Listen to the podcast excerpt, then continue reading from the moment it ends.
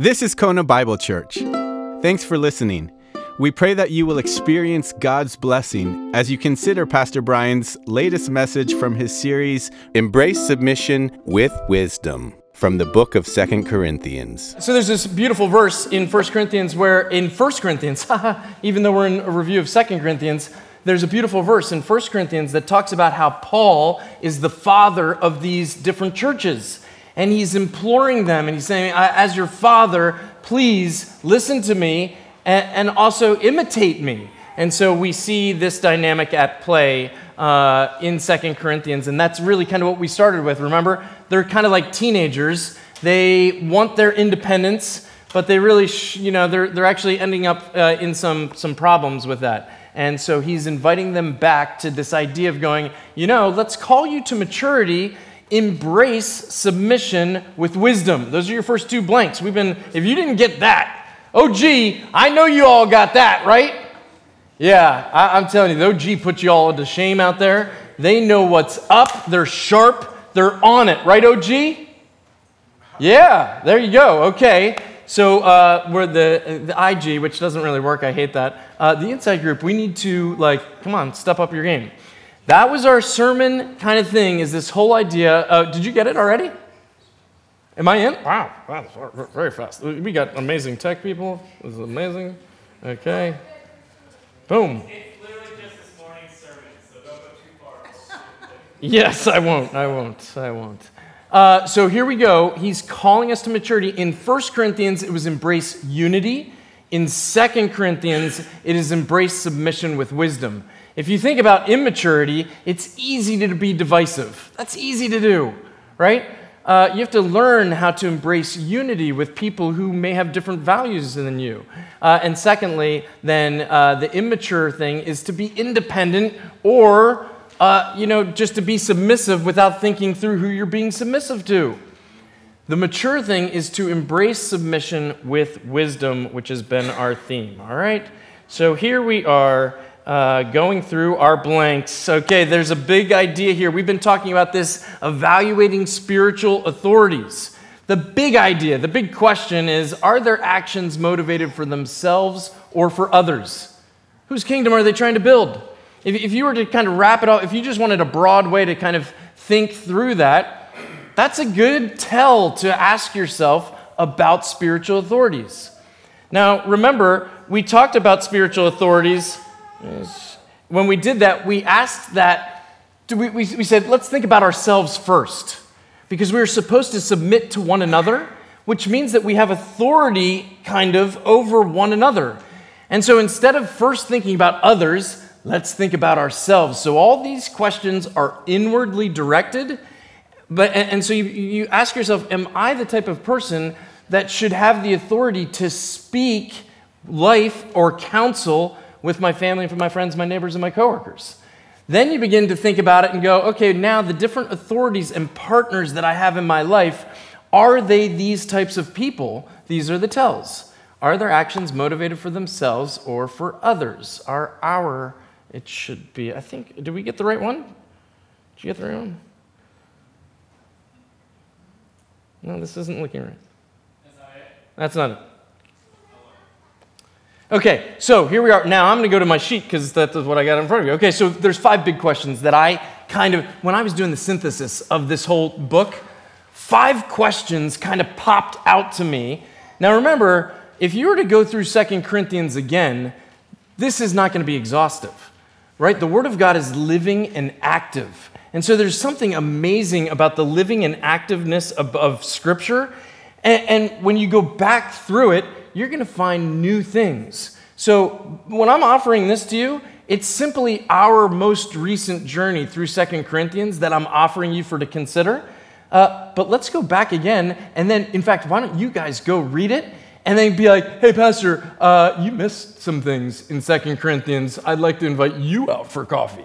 And I'd be like, all right, I'm excited to hear what you saw because that's what happens, right? It's kind of like an archaeological dig you kind of keep brushing things away, and new things pop up. It's kind of like being in a relationship with somebody. The more you are, the longer you're in that relationship, the more you learn things uh, about people.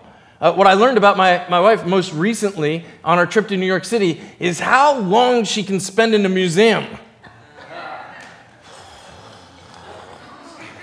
It's a long time. It's a long time. Do not go to the Met with Rebecca unless you're prepared to being there for a long time. Okay? It was a surprise. Some things are a surprise that you learn. Uh, okay, so the five questions that I have for you are these things. What is the testimony of our encounter with adversity? That's the first question. Second one is how do we conduct ourselves in the world? Third is how do we conduct ourselves towards others? Yes, thank you. How do we conduct ourselves with money? And then the whole back page is basically uh, kind of, you could kind of like, it, it's almost a reflection of, of those first four questions. Uh, are we ministers of the Spirit?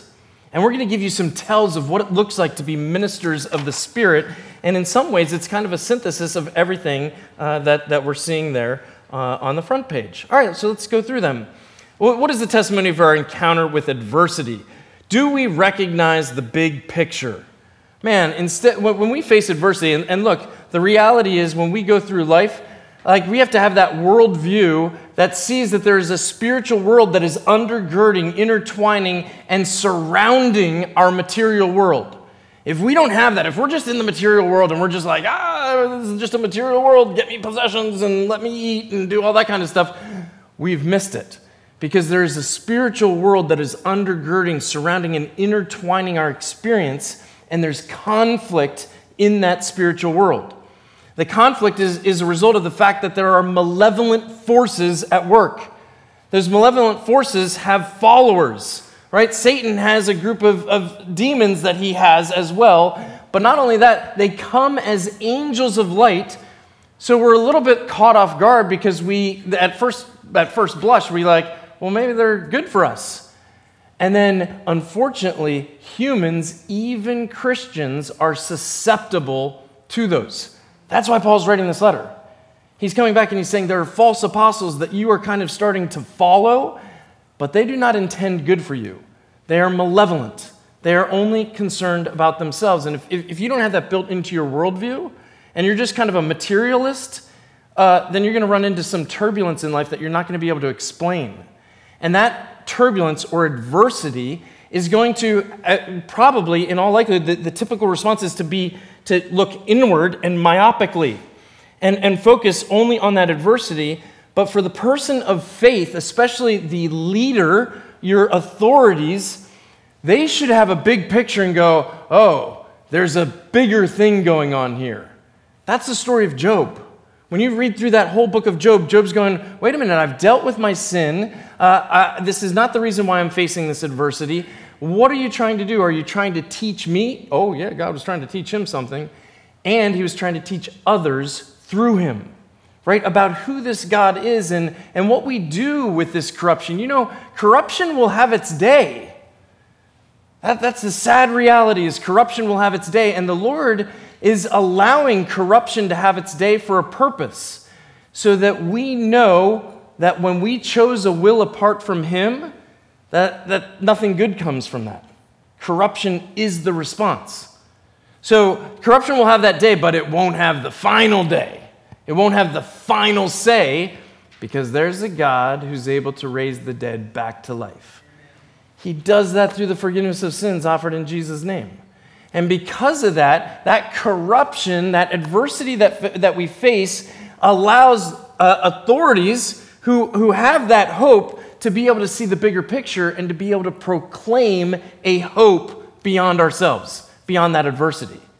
Right? Those are the types of people that you want to be in partnership with, that you want to be in relationship with. Otherwise, it's pretty miserable because you're going to get together with people who have no hope and all they're going to do is complain and be like, oh, what was me? This is terrible. And yet, people who have this hope, they come back and go, oh no, when I see death, uh, what that means is there's a God who's able to raise the dead back to life right around the corner, and He's ready to work. You just have to have some hope and hang in there, right? So we have this confidence. What is the testimony of our adversity when we're engaging with our family, our friends, our neighbors, and our coworkers? Are you being a good authority with them? Are you proclaiming this bigger picture and hope on the basis of our confidence in Christ? Conduct in the world is the second thing that we looked at. Are we motivated by greed? Well, let's come back to that. All right? We'll deal with that in the money section. Are we sincere?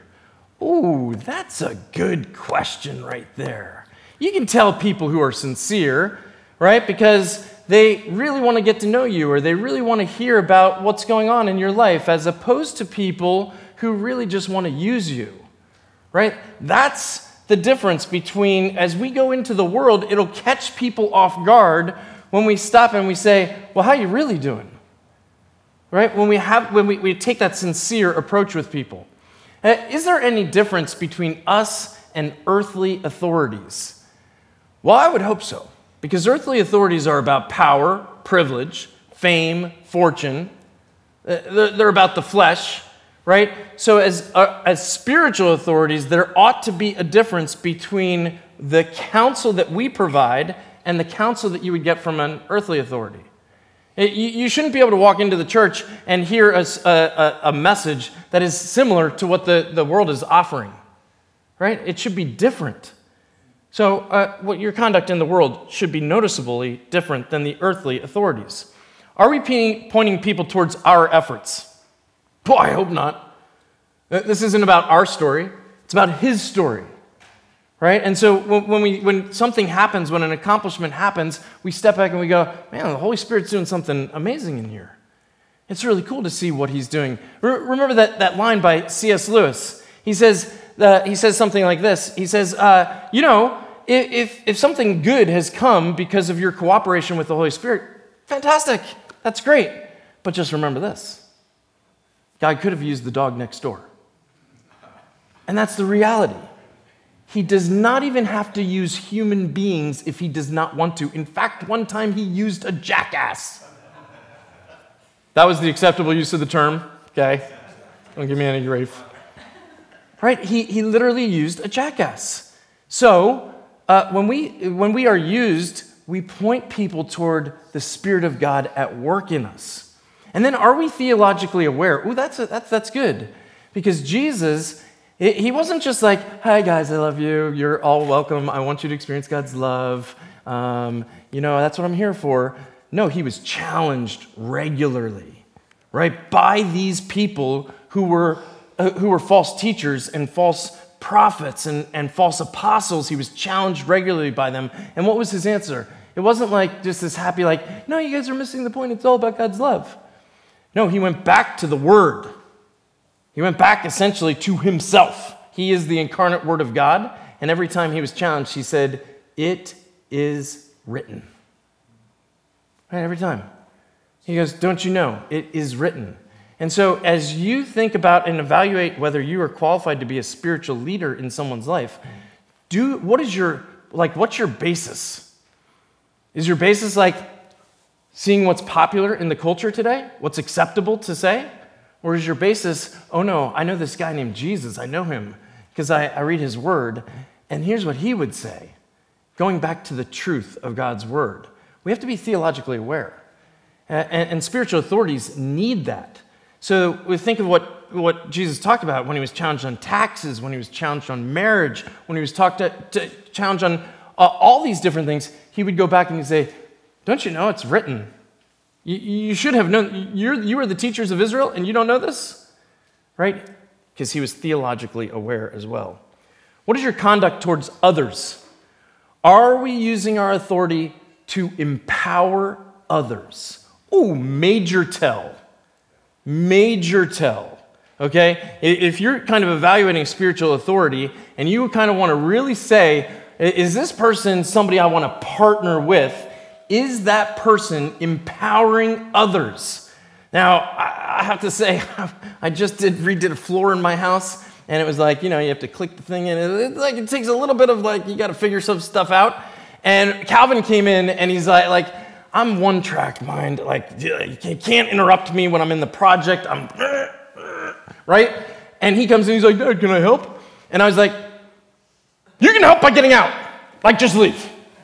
And like he kind of like, ah, that was really rude. And and he left, right?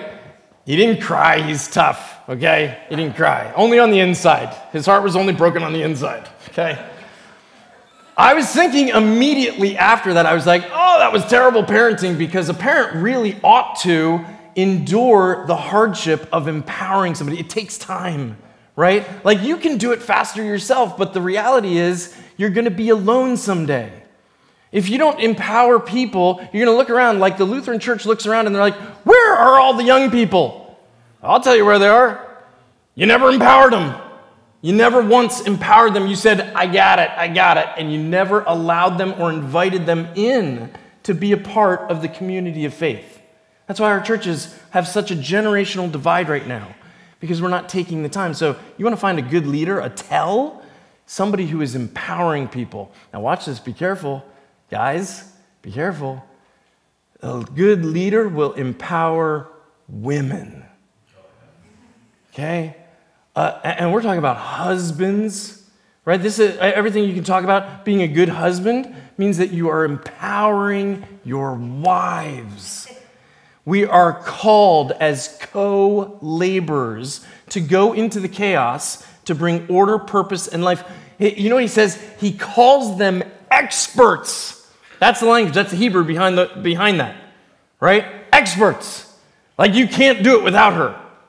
Okay? Same in the church. Like leaders have to be able to go out and, and be able to look around, not just look at young people and empower them, but look across and go, ah, I got a lot of women. Now, when I say that, I, didn't, I missed this in the Lutheran church. I want you to hear very carefully. I missed this in the Lutheran church. You ready? What I mean by that is you do not abdicate your own role. Okay, men? I do not mean that you abdicate your role and go, you know what, your guys are the experts, go ahead and do it. No, it's we're experts together, we're going to do it together. And I need your help. Right?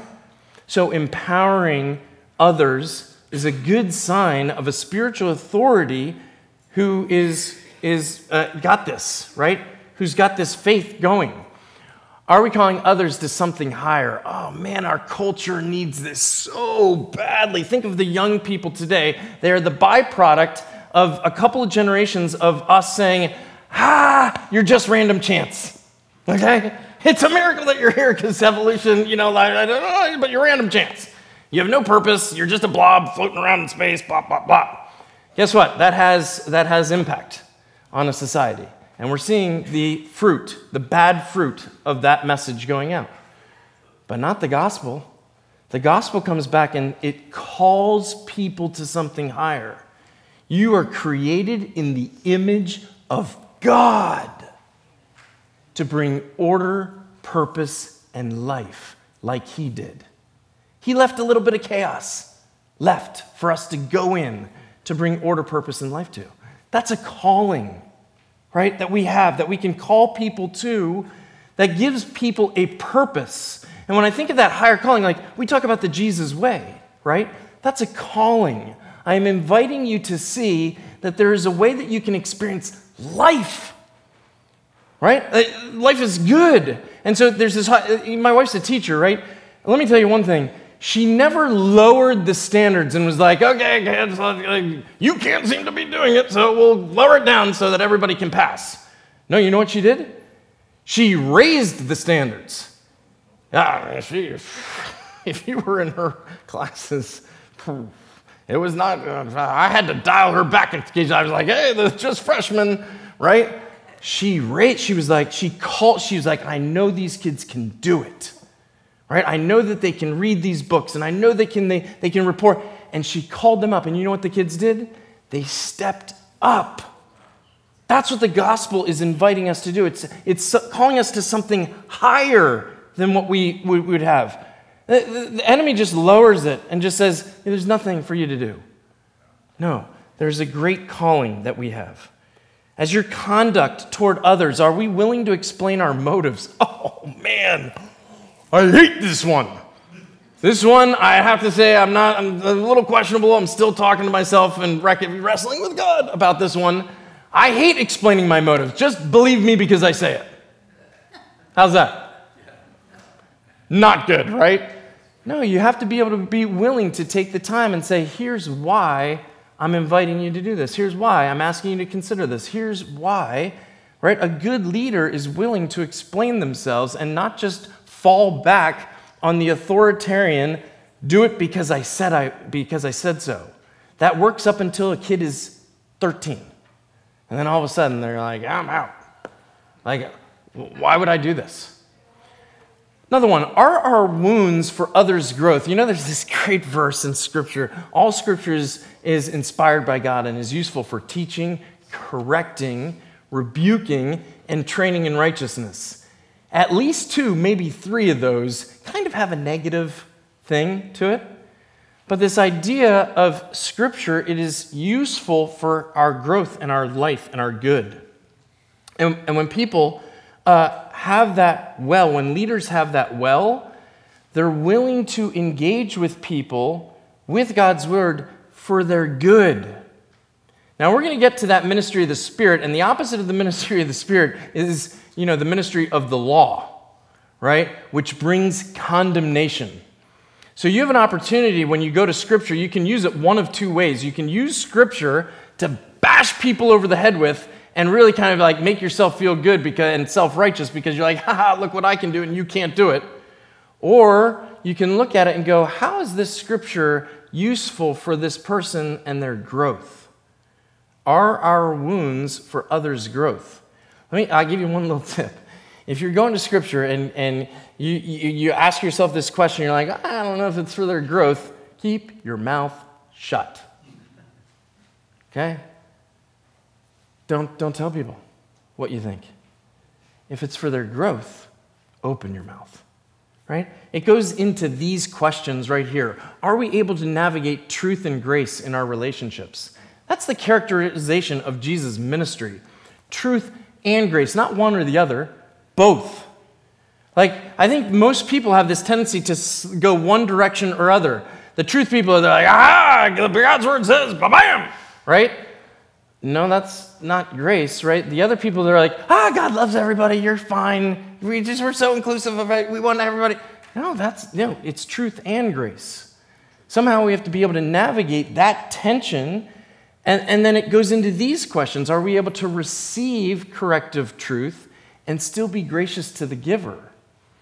Look, if you find a leader, if you find an, a, a, somebody, a spiritual authority, or a, a partner who is able to receive corrective truth, you better stick close to that person. I mean, that what that is it's a revelation that the person is humble to be able to receive corrective truth and be gracious to the giver. Not every time is it going to be delivered perfectly, but to be able to be gracious and go, okay, I, I sense that you want my good and my growth. Oh, that's nice. And, and, uh, these other questions go in line with that. Are we able to give corrective truth in a gracious way? Oh, that's, that's important for spiritual authority, right? To think of the good of the others. And are we seeking holiness in our partners? Oh, that was an interesting message that we talked about. Paul literally says you should be seeking holiness in your relationships. And so, you know, young people, if you're still single, are you seeking a partner that is going to, to be holy with you, set apart. Right? It's not just that we live in a material world and we're, we're looking for partnership and connection. No, but are we seeking holiness in our relationships with others? How about conduct with money? Now we'll get back to that one. Are we motivated by greed? Whew. I mean, enough said, right? If you see a leader who's only motivated by greed, run, run. Okay? Uh, there's a whole bunch of questions that we can ask, and we have asked. This was chapters 8 and 9, the most recent things that we looked at. When it comes to giving, do we know the why? Do we know the benefits? Are we eager? Do you realize that, when, that giving is, is something meant for you that's good for you? Because it gives you freedom from the control of money. Oh, that's nice. The more you grow in your generosity, the more free you will be from the control of money. Right? Think about that all the time we spend trying to figure out how do I protect my investments? How do I protect all this? There's wisdom in all that. I'm not saying like you just we willy nilly, but imagine the amount of time that we go to, to spend on that and the, the hours that we lose in sleep going, oh, what is that? No, uh, generous in your giving, you get set free from that control that the money has over you, right? Other things, are we affected by the generous? Oh man, when, when somebody's generous, I like it. Doesn't it get you excited? Like, wow, that was unbelievable. That, that whole pay it forward idea, right? Like you, you, somebody, how many times uh, have you ever had this experience? I've had this, I, I don't know, I must be blessed. I must be a generous person because when I go through Starbucks, a number of times it has happened where my drink has been paid for. Have you ever had that happen? And you're like, that was really nice. If you haven't had that happen, you're probably stingy. No, that's terrible. I can't believe I said that. That's karma. We don't believe in karma. Well, we do a little, we're going to get to that here in just a second, the next thing. But are we affected by the generosity of others? Then when we've had that happen to us, we're like, you know what? I'm going to do that for somebody else. I'm going to pay it forward. I'm going to bless them. Just some random stranger. How awesome is that? Now, I do, when I do it, I'm always like, how much is the bill for the next person? It's under 10? I got it. Terrible. Terrible. Goes into the next question Are we aware of the sowing reaping reality? If you sow sparingly, you'll reap sparingly. If you, if you sow generously, you'll reap generously. Right now, that sounds a little bit karmic, but it's all tempered by the Proverbs, right? Because the Proverbs really speak to about 90% of our life, right? These general principles that are generally true, but every once in a while, grace trumps. That's why we don't believe in karma, because grace trumps. It's a wonderful U2 song that talks about, the name of the song is called Grace, and it talks about that. It, it, it personifies grace as this, this woman and, and, and contrasts it with karma, and it's beautiful to see how grace is so pretty and beautiful and wonderful in our life. And the reality is that there are some principles that we can follow, but grace trumps. Do we have the freedom to give accordingly? That's nice, right? Uh, sometimes we are like, hey, somebody gave 10,000 bucks and it was awesome, you know, blah, blah, blah, right? That's really cool. But guess what? We really also need to be like, hey, somebody gave five bucks. And, and actually, it was comparable, right? Because that five bucks for that person was the same as the $10,000 it was for the other person. And, and in God's eyes, that, that, that's beautiful. So not only is that beautiful, but we also then have the freedom. Like, we don't have to be like, oh my goodness, I got to give 10,000. He's asking me to give 10,000. No. We're just inviting you to give. You have the freedom to give what you can afford to give. And it's going to do wonderful for you. When it comes to receiving our spiritual leader, this is a great tell for spiritual leaders and authorities. Are we intentional? Or are we just like, hey, give us money?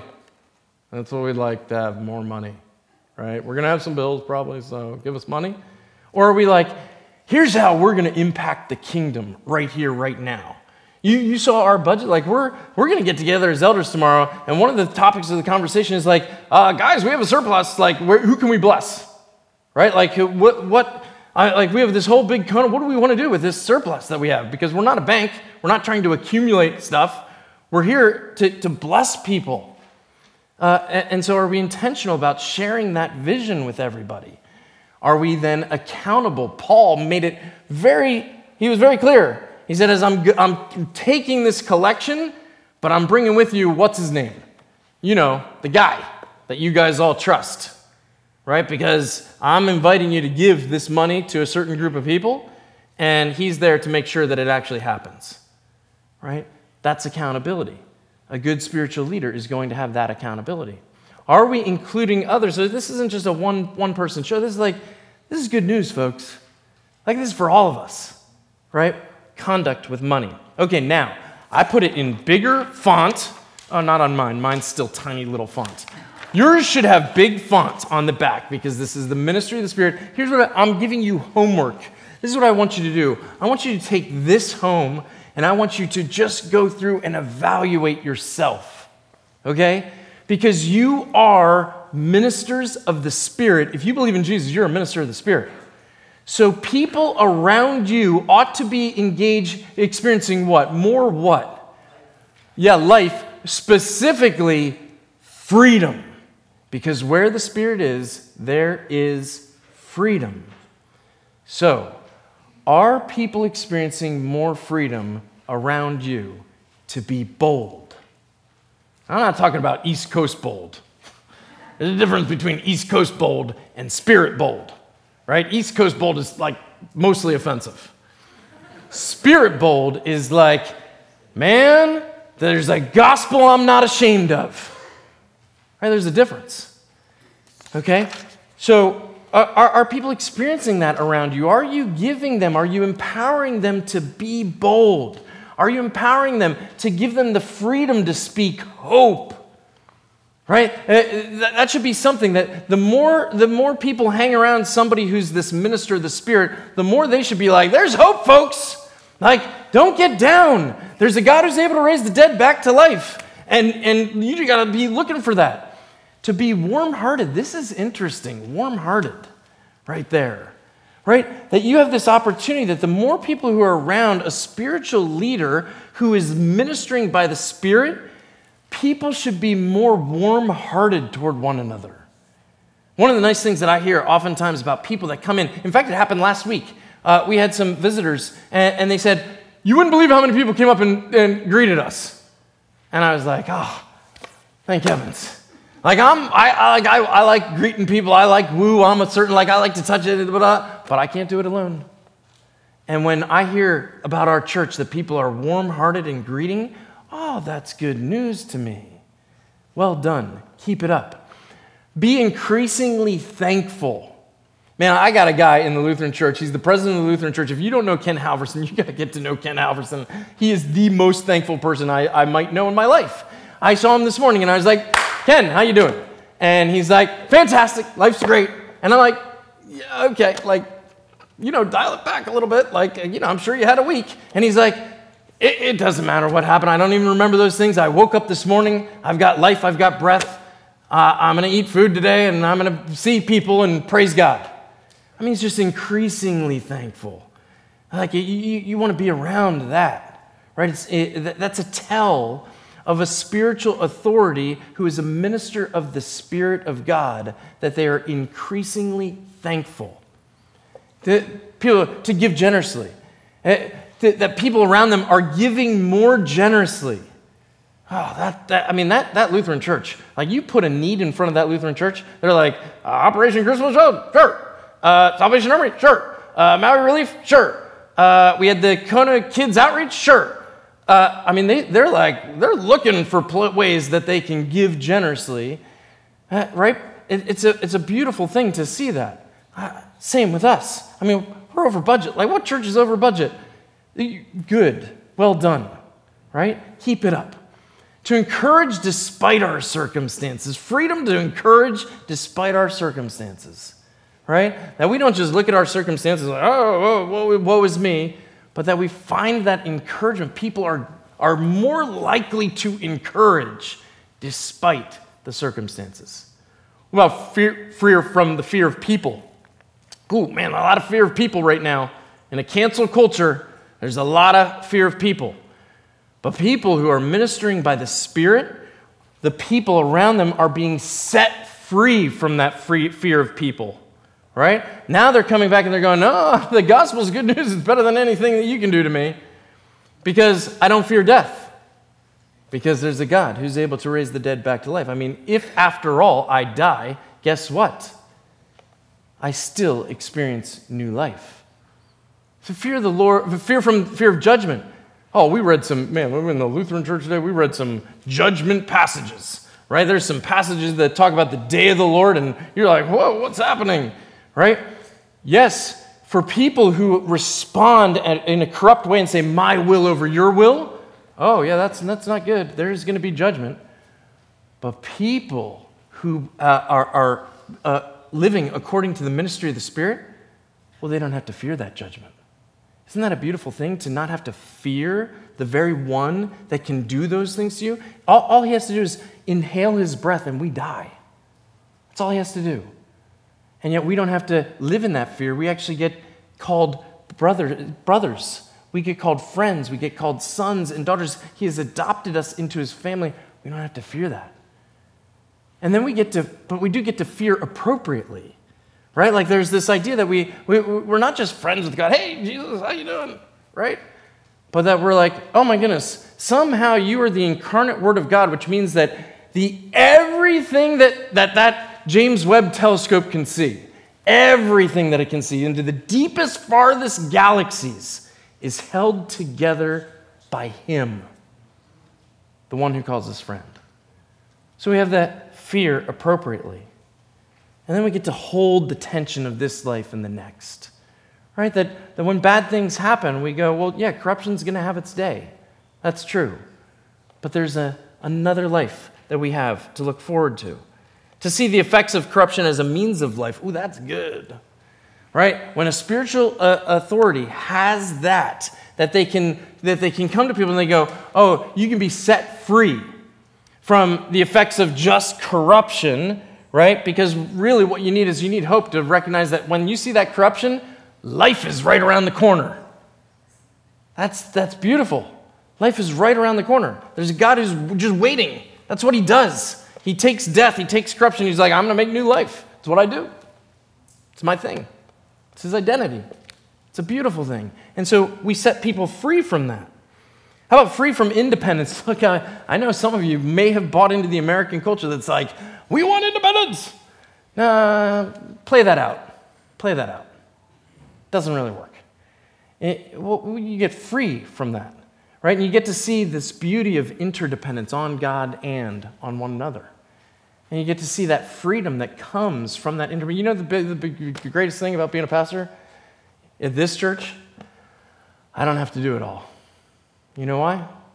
Because I firmly believe that you all have things that I need, that I can't live without that I'm desperately in need of you living out your faith. And so we're in an interdependent relationship with one another. You get that, you, that sets you free. Uh, imagine the, the, the constraints it would be to think that it's all on you. One, one of the greatest things, when I, I remember when we, we started this church and I went away for vacation and I, I, I went, went away and I came back and I was like, oh man, the church is still going. They don't need me. I can work myself right out of a job. It's fantastic. You, these people love one another. They like to testify with each other, and they like to get out on time. I mean, what? Crazy.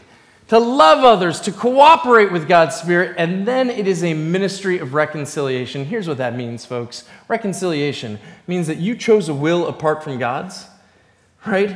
And because of that, you, you distanced yourself from Him. But now, we, we have this ministry that is allowed to reconcile us and get us back in with God, right? Back into His family. And not only that, it means it has other benefits that you can have reconciliation with one another. You know, all those names and, and all those relationships that are broken in your life, you now have the opportunity to be in reconciliation because you've received the forgiveness of God. You can now dispense the, the forgiveness of God.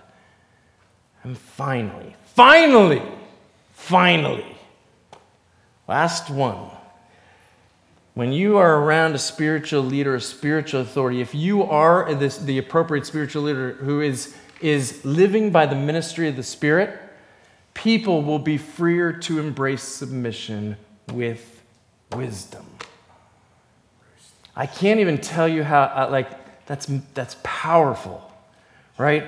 Like you, you have the opportunity to use your noggin, use your spirit that is guiding you into truth, the Holy Spirit that is guide, cooperate with that spirit, and understand Scripture, and then you can evaluate spiritual leaders, including yourself, and become a good spiritual authority to others, your family, your friends, your neighbors, and your coworkers. And then you get to look around and you go, you know what? I don't have to just like be a part of any group. I get to kind of evaluate different spiritual authorities. Uh, this week, I, I, I, did it. I did this. I evaluated myself, and I was like, "Well, I still have some places that I need to be growing." I've grown because I've been a part of the Lutheran Church, and their leadership structure is different.